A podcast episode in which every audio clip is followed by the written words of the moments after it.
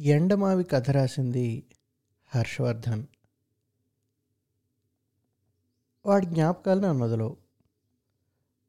వాడు నేను పోతే తప్ప. ఈ మధ్య నాలో కొత్త భయం మొదలైంది. వాడు నన్ను జన్మ జన్మలకి ఇలా సతాయిస్తాడేమోనని. అందుకే నేను ఒక మంచి భార్యగా ఒక మంచి తల్లిగా ఒక మంచి కూతురుగా ఒక మంచి కోడలుగా చాలా మంచి పనులు చేస్తూ బోలెడి పుణ్యం మూటగట్టేసుకుంటూ జన్మరాహిత్యం కోసం పాటుపడుతున్నా. వాడి బారిన పడిన నా జీవితం వయస్సు ఇప్పటికి ముప్పై ఏళ్ళు. డిగ్రీ రెండో సంవత్సరంలో ఒక స్నేహితురాలి ఇంట్లో దానికి లెక్కలు నేర్పిస్తూ కనబడ్డాడు మొదటిసారి. బుడబొక్కల బ్యాగీ ప్యాంటు దాని మీద టైట్ స్లాక్ వేసుకొని ఆ కాలం వెర్రి వంట పట్టించుకున్నాడు మళ్ళీ. నా మానాన్ని నేను నా స్నేహితురాల్ని కబుర్లలో దించుదామని ప్రయత్నిస్తుంటే వాడేదో అపర రామానుజంలాగా దాని బుర్రలోకి లెక్కలెక్కిస్తున్నాడు. వాణ్ణి లేనిపోని ప్రశ్నలతో విసిగించి తరివేసిన తర్వాత దాని మాటల్లో తెలిసింది వాడు దాని సీనియర్ సీనియర్ అని వాళ్ళ నాయనలు పరిచయస్తులని అందుకే వీడు దానికి లెక్కలు నేర్పిస్తున్నాడని. ఆ తర్వాత మా స్నేహితురాలి ఇంట్లోనే ఒకటో రెండో మార్లు చూసేవాడిని బాగానే ఉండాడు. మాటలు కూడా మీరకుండా బాగానే మాట్లాడతాడు. బాగానే చదువుతాడని కూడా తెలిసింది. నేను వాడు వేరే వేరే కాలేజ్ అయినా ఒకటే గ్రూప్ అవడంతో ఒకటి ఎరా మా చదువుల గురించి మాటలు.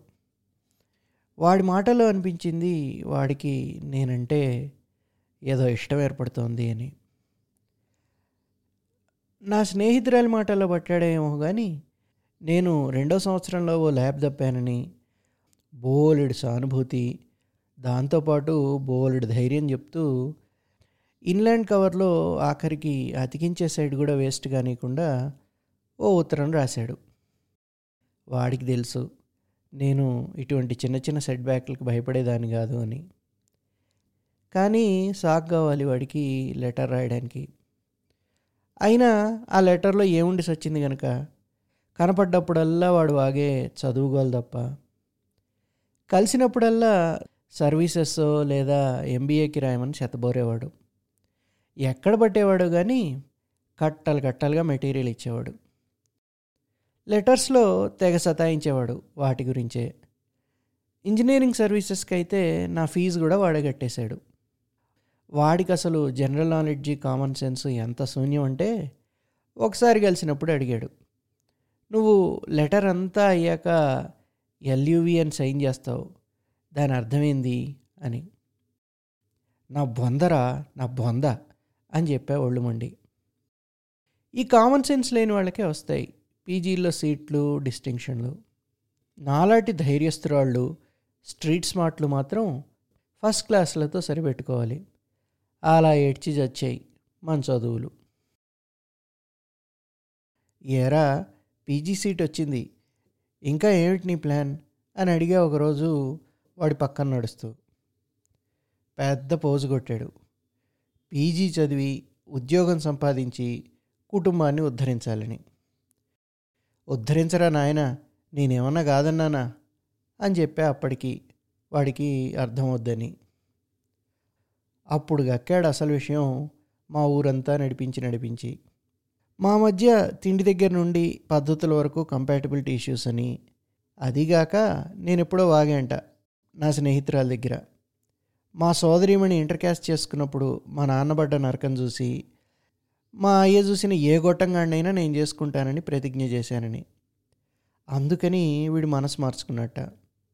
యదవసోది చెప్పాడు ఆ రోజు. వాళ్ళ అయ్య చెప్పుంటాడు వాడికి. మన వాళ్ళలో కట్నం బాగా వస్తుందిరా నాయన నువ్వు ప్రేమాదోమ అంటూ ఎవరు వెంట పడుకను? లేక ఈ మధ్య గ్యాప్ వచ్చింది కదా దేనంటో పడుంటాడు. అందుకే ఆ సోదంతా అని అనుకున్నా. అప్పటికీ చెప్పా అదేమీ లేదురా నాయనా అని. ఊహు వెండే మూర్ఖపు వెదవా చాలా ఎదురు చూశానబ్బా వాడి కోసం. అలా వాడేమో పీజీకి ఇటు నేనేమో ఉద్యోగార్థం దూర రాష్ట్రానికి వెళ్ళిపోయాం. మళ్ళీ కలవడం ఓ ఏడాది తర్వాతే. మా నాన్నగారు ఆ సంవత్సరమే పోయారని కూడా తెలియదు వాడికి. మూడు సెమిస్టర్ల పీజీలో రెండు సెమిస్టర్లు అయ్యాక క్యాంపస్ సెలక్షన్లో ఉద్యోగం సంపాదించి మా ఊరు వచ్చాడు. అప్సరాలో కాఫీ తాగుతూ అసలు విషయంలోకి వచ్చాడు. ఉద్యోగం వచ్చింది. బతకగలను. బతికించుకోగలనన్న ధైర్యం కూడా వచ్చింది. కాబట్టి నువ్వు ఇంకో రెండేళ్ళు ఆగితే మనం పెళ్ళి చేసుకుందాం అని నాకు వచ్చింది. నాకు వాడి మొహం చూస్తే ఆ చెప్పే విధానం చూస్తే టీచర్ ముందు చేతులు కట్టుకొని ఒప్పచెప్పే బాలులాగా ఎరా దీని నాన్నగారు చనిపోయారు. ఇక దీనికి పెళ్ళి కాదనేమన్నా జాలిపడుతున్నావు నువ్వు? అని అడిగాను. నిన్న అసలు నేను ఆడపిల్లలా చూడలేదు. నువ్వు ఎక్కడైనా ధైర్యంగా బ్రహ్మాండంగా బతికేయగలవు అనే నమ్మకం నాకున్నప్పుడు నీ మీజ్జాలేంటి నాకు నిజంగా ఇష్టం కాబట్టి అడుగుతున్నా అన్నాడు వాడు. నన్ను ఎక్కువ చేయడు తక్కువ చేయడు వాడితో నేను సమానం అనుకుంటాడు. అదే నాకు వాడిలో నచ్చేది. నేను చాలా కంఫర్టబుల్గా ఫీల్ అయ్యేది. నవ్వి నవ్వి చెప్పా. నువ్వు ఎక్కాల్సిన రైలు జీవితకాలం లేటరా అబ్బాయా అని తెల్లమొహం వేశాడు వాడు. ఈ సంవత్సర కాలంలో చాలా జరిగిపోయాయి. కొన్ని నా ప్రమేయం లేకుండా మరికొన్ని నా ప్రమేయంతో మా నాన్నగారు పోయారు. ఆయన పోయిన సంవత్సరంలోపే నాకు పెళ్ళైతే ఆ కన్యాదాన ఫలం మా నాన్నగారికే చెందుతుంది కాబట్టి అర్జెంటుగా నా పెళ్ళి జరిపించేయాలని మా బంధువర్గం చాలా పట్టుబట్టారు. దీంట్లో నా ప్రమేయం లేదు. కుక్కతో పట్టుకొని నేను గోదావరి ఎదలేను నిన్ను నమ్ముకొని. నేను పెళ్ళి వాయిదా వేసుకోలేను. అందుకనే నేను పెళ్ళికి ఒప్పేసుకున్నా నా పెళ్ళి ఫిక్స్ అయిపోయింది నా ప్రమేయంతోనే చెప్పాను కచ్చిగా. వాడి కళ్ళల్లో నీళ్ళు బాధ. నాకు తెలుసు నన్ను వదులుకోవటం వాడికి చాలా కష్టం. తమాయించుకొని అడిగాడు. కుదరదా అని. అస్సలకే కుదరదు. మా వాళ్ళంతా మెట్టుతో కొడతారు. ఎందుకంటే ఆ అబ్బాయి నేనే సెలెక్ట్ చేసుకున్నా. తాను మా సీనియర్. చాలా కాలం నుండి నేనంటే ఇష్టపడుతున్నాడు. నేను లేకపోతే బతకలేను అంటున్నాడు. ఇష్టం బతకలేకపోవటం కాస్త ఒత్తి పలుకుతూ చెప్పాను. చాలాసేపు సైలెంట్ అయ్యాడు వాడు. ఇప్పటికన్నా చెప్తాడని ఆశించాను. నువ్వు లేకుంటే నాకు కష్టం. నేను బతకలేను. అని. అసలు వాడిష్టం నా ఇష్టం అంత బలమైందే కాదా అనే సందేహం నాది. కానీ ఆ మాట మాత్రం చెప్పడు. ఒళ్ళంతా బలుపు యథాకి.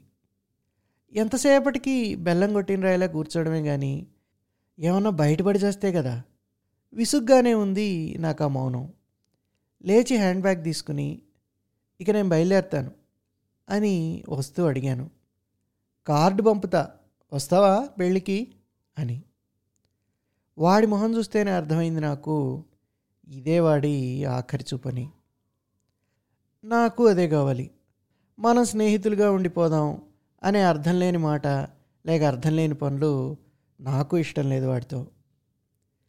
ఎప్పటికి ఇల్లు చేరాడో ఏమో ఆ తర్వాత నాకు కనబడలేదు. వాడు నా పెళ్ళికి రావడం తెలుసు. ఇంట్లో వాళ్ళకి నా ఊహలు తెలిస్తే చంపేస్తారని తెలుసు. అయినా పెళ్ళి మంటపానికి వాడు వస్తాడు ఏదో ఒక మాయ చేసి నా మెళ్ళో తాళి కట్టేస్తాడనే పిచ్చి ఆశ నన్ను వదలలేదు. వాడు రాలేదు. నా పెళ్ళైపోయింది. వాడేమో వెళ్ళి పీజీ కంప్లీట్ చేసుకుని జాబ్లో చేరిపోయి ఉంటాడు. వాడన్నట్టే నేను ఎక్కడున్నా బాగుంటాను.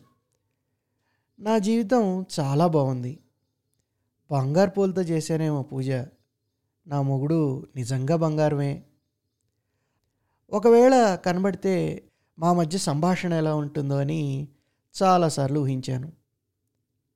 ఎక్కడున్నా బాగుంటావు ఇంకో వందేళ్ళు బతికేయి అంటాడు వాడు. నేను భయం భయంగా నువ్వెలా ఉన్నావురా? అని అడుగుతా. నాకేమే నేను ఫస్ట్ క్లాస్ నేను సూపర్ అంటాడు వాడు. ఒళ్ళంతా బలుపు కదా వాడికి. వాడి గురించి ఇలానే ఆలోచించాను ఇన్నేళ్ళు. మొన్న ఆ ఫోన్ వచ్చేదాకా. వాడి జీవితంలో ఎన్నో మంచి విషయాలు జరుగుంటాయి. అవి ఎవరు కూడా ఎప్పుడూ నాకు పని కట్టుకొని వచ్చి చెప్పలేదు. వాడు నెల క్రితం కోవిడ్తో పోరాడి పోరాడి రికవర్ అవుతూ సడన్గా స్ట్రోక్తో పోయాడని నన్ను వెతికి వెంటాడి వచ్చి చెప్పారు. నా మానాన్ని నేను వాడెక్కడున్నా హాయిగా ఉంటాడనే భావనలో ఉండడం వాళ్ళకి నచ్చలేదు కాబోలు. అడగలేక అడగలేక అడిగాను. నాకు ఫోన్ చేసిన వాళ్ళని. వాడి భార్య పిల్లలు ఈ షాక్ ఎలా తట్టుకున్నారు అని నిట్టూర్చి చెప్పారు వాళ్ళు. వాడు అసలు పెళ్ళే చేసుకోలేదని. నేను వెంపర్లాడిన జన్మరాహిత్యం వాడికి దొరికినట్టుంది.